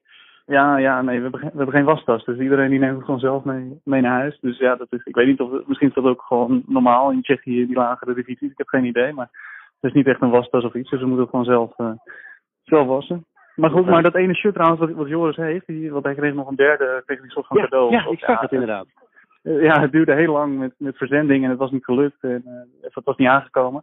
En toen eh, zei die DS van, of die president van onze club, die zei van nou, we doen wel een eh, extra shirt erbij. En dat is een eh, voetbal versus homophobia t-shirt. Nou, die is Ja. heel bijzonder, want die heb ik zelf niet eens. Dus dat is een soort ja, speciaal t-shirt dan tegen homofobia. Dus, eh, Hij, hij krijgt het toch weer voor elkaar, wel hè? blij. Ja, ja. toch weer voor elkaar. Ik krijg wel weer wat deugdpunten erbij. Want het maakt het ook speciaal omdat jullie ook niet in het shirt voetballen? Of, uh... Ja, nee, we spelen er niet in. Ik heb er nog nooit in gespeeld. We hebben, we hebben Oh, zo bedoel je, ja. Ja, dat is het, ja. Oké. Maar misschien hebben ze er wel één keer in gevoetbald of zo. Maar misschien was ik er toen nog niet. Ik weet niet precies hoe het zit. Maar het is gewoon een soort speciaal shirt eh, om, om daar aandacht voor te vragen. Ja, ja, ja, heel goed, heel goed. Ja, nou, dan heeft hij het, ja, wat ik zei, heeft hij toch weer mooi voor elkaar.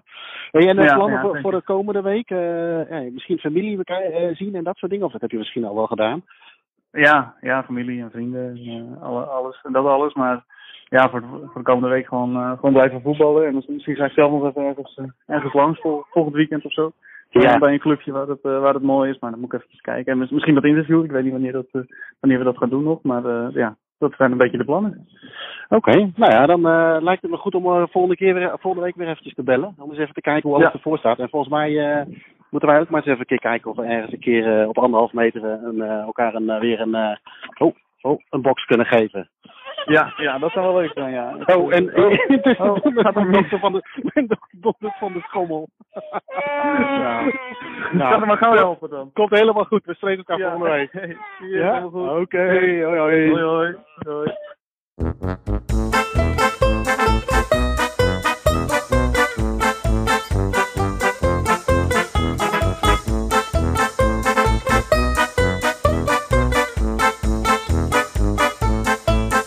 Goed, dat was uh, bellen met Jelle weer. Uh, mochten jullie denken van, uh, wat is dat aan het einde? Ja, ik weet ik zelf eigenlijk ook even niet zo goed. Maar dat ging niet, dat ging niet, ging niet helemaal goed. Maar alles beweegt nog, het loopt nog, het praat, het, alles, alles doet het. Dus dat is allemaal goed gekomen, dus maak je, je daar vooral geen, geen zorgen over. Nou, het had natuurlijk nog een mooi deuntje achter, hè? Dus, Daarom, daarom. Ehm, laatste onderdeel, de ingezonde vragen, Ino. Ja, dan waren er weer een paar van uh, deze week. Ja, hè? ja uh, waarvoor dank weer. Want het is toch altijd leuk om te zien dat, uh, dat mensen wat insturen. Waarover wij ook weer wat onderwerpen hebben om uit te zoeken of, of over te hebben. eentje was van, die kwam binnen via Twitter van, van, van Richard. Ja, hoe wij aankijken, of aankeken, want het is al geweest, tegen de protestmars in Argentinië van Maradona. In zijn optiek en nuchterheid volslagen zinloos. Maar ja, hij vindt het ook buitengewoon fascinerend om te zien dat men zo fanatiek met zijn overlijden bezig is. Ja, en de vraag is, kunnen wij überhaupt ooit begrijpen hoe groot Maradona echt is geweest? Kun je misschien nog even kort uitleggen, Ino, wat, waar die demonstratie over ging? Ja, ze hebben het idee dat de dood niet helemaal zuiver verliep, geloof ik. Hè? Dus ja, eh, hoe zat het precies? De, de laatste maanden van zijn, uh, of de laatste maand, weken eigenlijk, hè, van zijn leven, dat hij verkeerd is begeleid en uh, ja. verkeerde medicatie, geloof ik. Of, uh... Want heeft hij operatie gehad, hè? En ja. gaat er een beetje om van, is hij wel in die laatste weken na zijn operatie goed begeleid? Ja, ja wij kunnen dat niet begrijpen, joh. Dat, uh, ja, we kunnen nee, dat aan de ene kant wel begrijpen, maar het, het zou hier nooit gebeuren met, met een Kruif of een Hanegem of wat dan ook. Uh, alleen dat maakt wel weer gelijk uh, Diego zo groot. Hè? Ik bedoel, als, als ik gewoon zag in die protestmars dat zijn eigen dochter meeloopt. Ik bedoel, ga thuis gewoon even lekker zitten rouwen. En ja. ja, weet je, je kunt die meningen hebben misschien dat het zo gebeurd is ja, wellicht is het ook wel zo gebeurd. Uh, dat zou het allemaal nog wat uh, maken. Maar zo'n meisje gaat zelf uh, in die mars meelopen. Ja, ja, dat geeft ook wel weer de grootheid van die man aan. Hoor. Ja, en het is ook wel, volgens mij hoorde ik dat uh, Sjoerd Moussou ook roepen over deze, over deze protestmars. Het is ook misschien wel weer een houvast voor de Argentijnen. of misschien andersom, dat ze het niet los kunnen laten. Dus het is weer een moment dat ze er weer mee bezig kunnen zijn. En dat het voor hun heel lastig is om te zeggen, nou weet je, hij is er niet meer, dit is gebeurd. Ja, weet je, uh, misschien is er wel iets gebeurd, maar toch weer een bepaalde houvast om toch met hem weer, uh, weer bezig te zijn. Ja, en qua grootheid is het, ja, ik, ik, ja, nee, ik denk dat dat, de, de, is, dat kunnen wij ook inderdaad niet voorstellen. We, we hebben het al eens eerder genoemd. toen hij net overleed, heb ik volgens mij 48 uur een livestream aangehad om maar even te kijken dat al die mensen langs de kist liepen. Van alle clubs. Iedereen had shirtjes, vlaggen, noem alles maar op. Maar ook daarna die gekte dat hij van het paleis naar, naar die begraafplaats ging. Ja, het is ja, ik, ik, kan me dat in Nederland niet, uh, niet heugen of laat staan ergens anders in, uh, ja, misschien in Zuid-Italië of uh, Spanje of zo, weet je, dat soort landen komen er wat dichterbij. Maar ja, vaak is het ook zo, op dat soort momenten zie je pas echt hoe groot hij is. Maar ik denk ook dat zijn film, of die documentaire hè, die gemaakt is, die openingsscène dat hij met het autootje aankomt bij, bij Napoli, dat zegt eigenlijk al wel genoeg hoe groot hij ook ja. op dat moment al was. Ja, precies, met de daaropvolgende persconferentie. En het is echt, uh, die man is, is geleefd, hè, zoals ze dat, dat zo mooi ja, zeggen. Ja. Maar uh, ja, alles is daar natuurlijk twintig keer erger. En je hebt daar natuurlijk ook nog met een crisis te maken, met, met de pandemie, waar ze ook maar niet uitkomen, waar volgens mij nog minder uitzicht is dan wij hier hebben in Europa. ja, en dan grijpen ze denk ik dit soort dingen aan om om, eh, om, eh, ja, om toch nog wat. Eh, ze moeten het eruit hebben of zo op de een of andere manier. Ja, ja inderdaad. Ja, dus uh, oké. Uh, andere vraag van, uh, nou ja, een van de, oh, luisteraars en een van, onze, van ons team, hè, van het team podcast staat er binnen, Hugo, Hugo Stam. Die zei eigenlijk van, ja, half Seuntjes. Eén, wat vinden jullie ervan? En twee, uh, uh, ja, zijn er nog meer van dat soort voorbeelden? Of soort van voorbeelden van spelers die ja, nog tegen elkaar uit gaan komen. En ja, een beetje het verhaal van Seuntjes. hoe heb jij daarna gekeken, naar, naar, naar dat hele gebeuren? Ja, Son of God, hè? Ja, ja. Ja, oh, ja, je, Gaat, je gaat natuurlijk tijdens, tijdens een seizoen aankondigen dat je naar een concurrent gaat. Dat zal inderdaad vast wel eens vaker zijn gebeurd. Ehm, ja, nou moet ik uitkijken wat ik zeg, maar ik vond de ophef redelijk overdreven.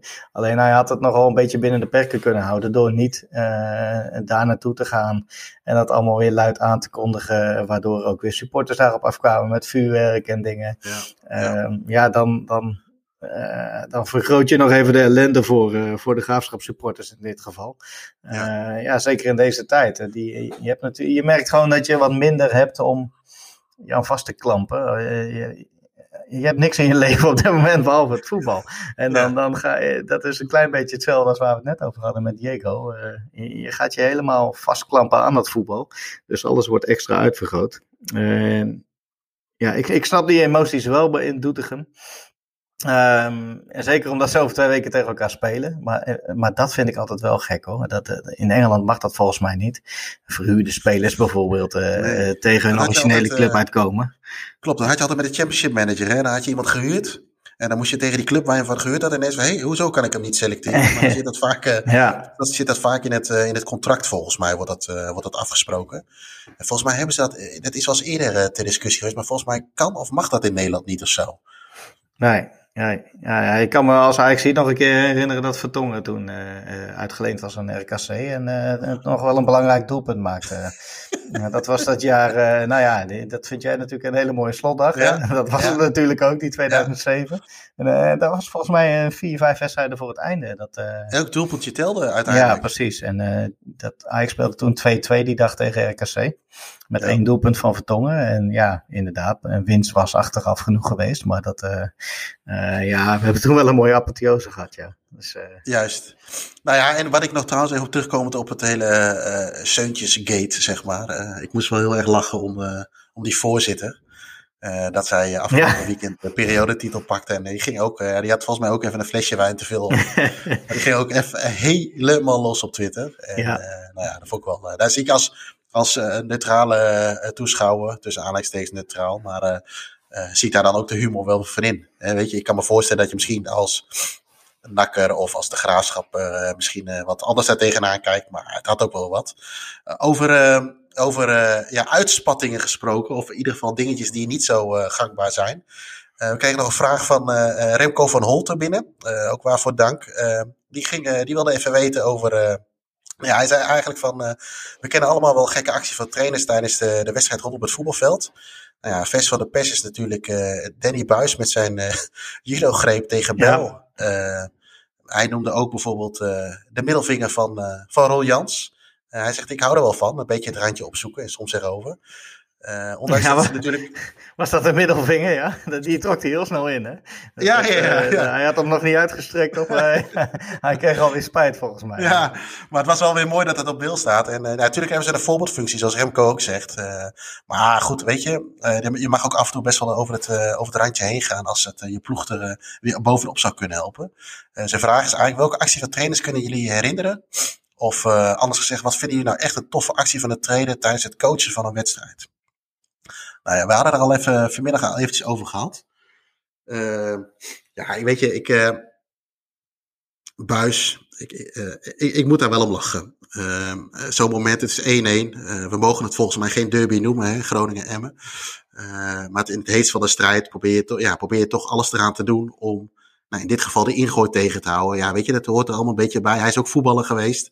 Heeft ook uh, volgens mij wel uh, wat dingetjes uh, uitgevoerd. Hij was ook niet de, de, de, niet de braafste. De, de, ideale schoonzoon. Dus dan, dan ligt dit wel een beetje in de lijn der verwachting. Ja, waar ik meteen een beetje aan moet denken is aan trucjes. is Mourinho. Dat is de eerste die bij mij opkomt.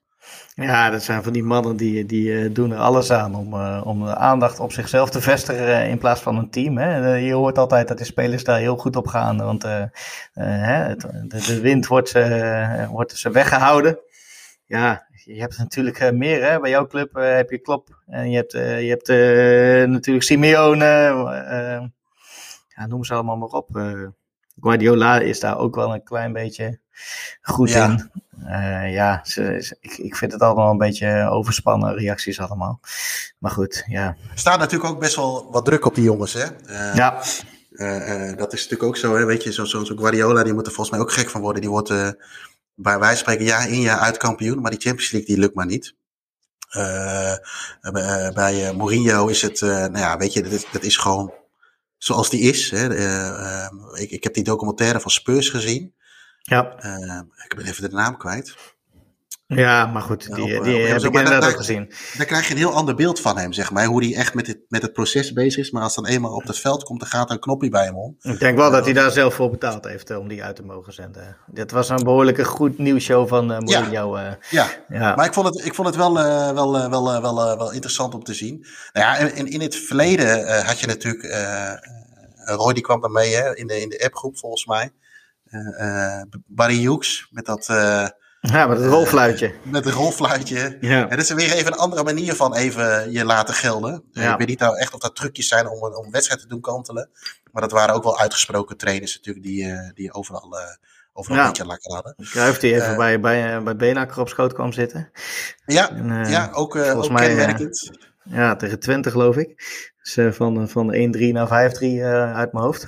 Uh, ja, dat, dat, deed ook een, een, aandacht, een aandachtsomkeer. ja.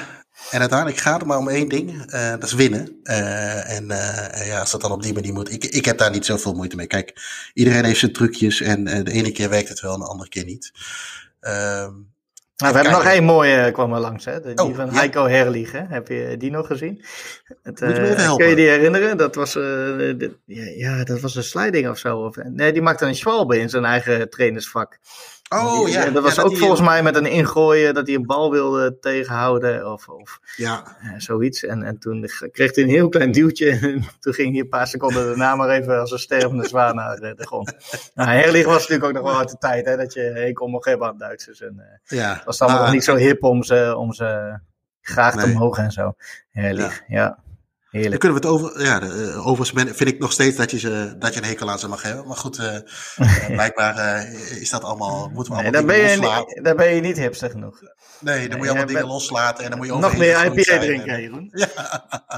nou, over Duitsland gesproken trouwens. We hebben nog een, een, een vraag binnengekregen via, via Instagram van Dutch HSV-fan.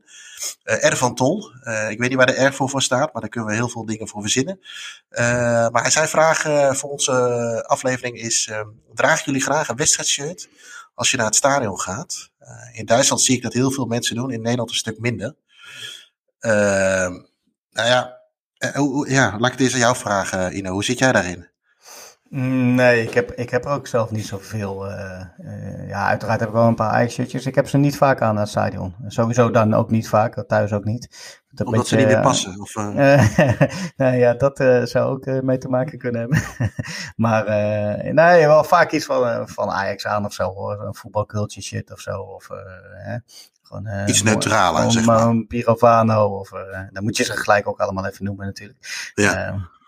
Uh, maar uh, ja, wedstrijdshirt van Ajax niet vaak inderdaad. Ik, ik had er toen eentje van de jaren 70, zo'n remake, en die deed ik nog wel eens aan. Maar dat was eentje met lange mouwen. Hè. We spelen nog steeds veel in de winter, dus uh, die kan dan wel. Maar uh, ja, ik vind als volwassen man een shirtje dragen een beetje sneu. En als het dan koud is en ze trekken hem ook nog eens over een trui of over een jas heen aan. ja, dat, dat, dat kan natuurlijk helemaal niet. Dat kan nog net bij een kind. Uh, maar maar dat, dat kan niet, vind ik. Nee, nee ik, ik, ik, heb, dat, uh, ik heb dat zelf ook wel hoor. Ik heb dat. Nou, ik heb nogal ik heb vier, vijf boxen met shirts hier liggen, maar ik heb ze eigenlijk bijna nooit aan. Het is puur voor de, voor de verzameling. Vroeger deed ik dat nog wel eens, ook nog wel toen ik een beetje ja, begin twintiger was of zo, zeg maar. Hè, dan, uh, zeker met een mooi weer, dan uh, wilde ik nog wel eens een shirtje aandoen. Ook nog wel eens van, in het verleden, ook bij Go Ahead, ook nog wel eens van andere clubs. Hè, vooral Engelse clubs bijvoorbeeld. Nou, ik heb in mijn geval dan veel vaak een Liverpool shirtje. Maar kijk, aan de ene kant vind ik het mooi als een heel stadion een beetje de, de, dat je de clubkleuren van, uh, van de club goed terugziet door middel van shirtjes, sjaaltjes en dat soort dingen. Uh, maar ja, ik denk dat het misschien ook wel iets Duits is hè, in dit geval. Wat zoals het voorbeeld hij noemt. Hè, dat dat ja, nou weer net het verschil is tussen Duitsers en Nederlanders. Ja. Wij zoiets hebben van, nou ja, weet je, en Duitsers veel meer een, een eenheid willen uitstralen. Ja, maar ja. In, in zo'n stadion. Waar komt dat vandaan, denk je? Die eenheid? Ja. ik weet het niet. Uh, uh, ze, ze, ze, ze, hebben het vaker geprobeerd om een goede eenheid te vormen. okay. Dat lukt vaak voor een aantal jaren en dan, uh, dan is het, dan is het koud op een dinsdagavond in, uh, in Stalingrad en dan houdt het op. Ja, precies. Ja, ja goed, het ziet er wel mooi uit hoor. Want uh, Geel Bewand is natuurlijk ook niet voor niks. Uh, heeft niet voor niks die naam, hè. En iedereen heeft daar een shirt aan. Maar ook in Nederland, bij Newcastle, is wel een mooi voorbeeld dat iedereen daar bijna een clubshirt aan heeft. En ja. met die zwart-witte strepen krijgt het stadion wel een mooi effect hoor, vind ik. Nou, in het Nederlands elftal hebben ze een eindtoernooi als alles oranje is. Ja. Het is een opvallende kleur. Er zijn weinig uh, nationale elftallen die uh, iets met oranje hebben, dus dat is altijd wel mooi. Dus uh, nee, ja, ik, ik, ben, ik, ik snap wel een beetje wat je bedoelt als volwassen fan, maar dat zegt misschien het verschil ook wel tussen de Duitsers en, en, en de Nederlanders wat betreft de shirts. Ja. Ehm, nou, helemaal goed. We zijn er weer doorheen door de vragen, Ino. Oké, nou dank allemaal weer voor de vragen. Ja, blijf ze vooral, uh, vooral insturen. Uh, nou, ik zou nog even terugkomen op mijn biertje. Uh, ik heb hem nog niet op. Het flesje is wel leeg. het glas nog niet. maar ik, ik vind hem lekker. En dat zeg ik niet omdat ik hem gratis heb gekregen. Maar ik vind hem echt dat ik denk, ah, dit is een bijzonder biertje. De, de, de, de, de Multibol. De andere die ik heb was trouwens Dikke Lul drie bieren. Daar moest mijn vrouw heel hard om lachen. Kijk. En de laatste is. En waar, oh. waarom moest ze daarom lachen? Uh, ja, hoezo drie lul? drie bier, sorry. Oké. en El, El Patron. Nou, dat vind ik dan nog wel een mooie, dat is goed. mooie naam. En, dus die gaan we volgende week eens even proberen. Ehm, nou ja, iedereen weer bedankt voor het luisteren naar deze aflevering van, van de Hand van Godcast. mochten jullie tips, ideeën, opmerkingen vragen hebben, uh, dan horen we dat uiteraard graag. Uh, al deze dingen die kun je mailen naar uh, podcast.staantribune.nl en dan zullen wij daar op reageren. mocht je dit nou een hele toffe podcast vinden, en daar gaan we natuurlijk vanuit, dan zouden we het heel leuk vinden als je op iTunes een recensie zou willen achterlaten. Bij de podcast van Staantribune uiteraard. En voor nu. Dat was hem weer, Snuiters. Tot volgende week. Fantastic.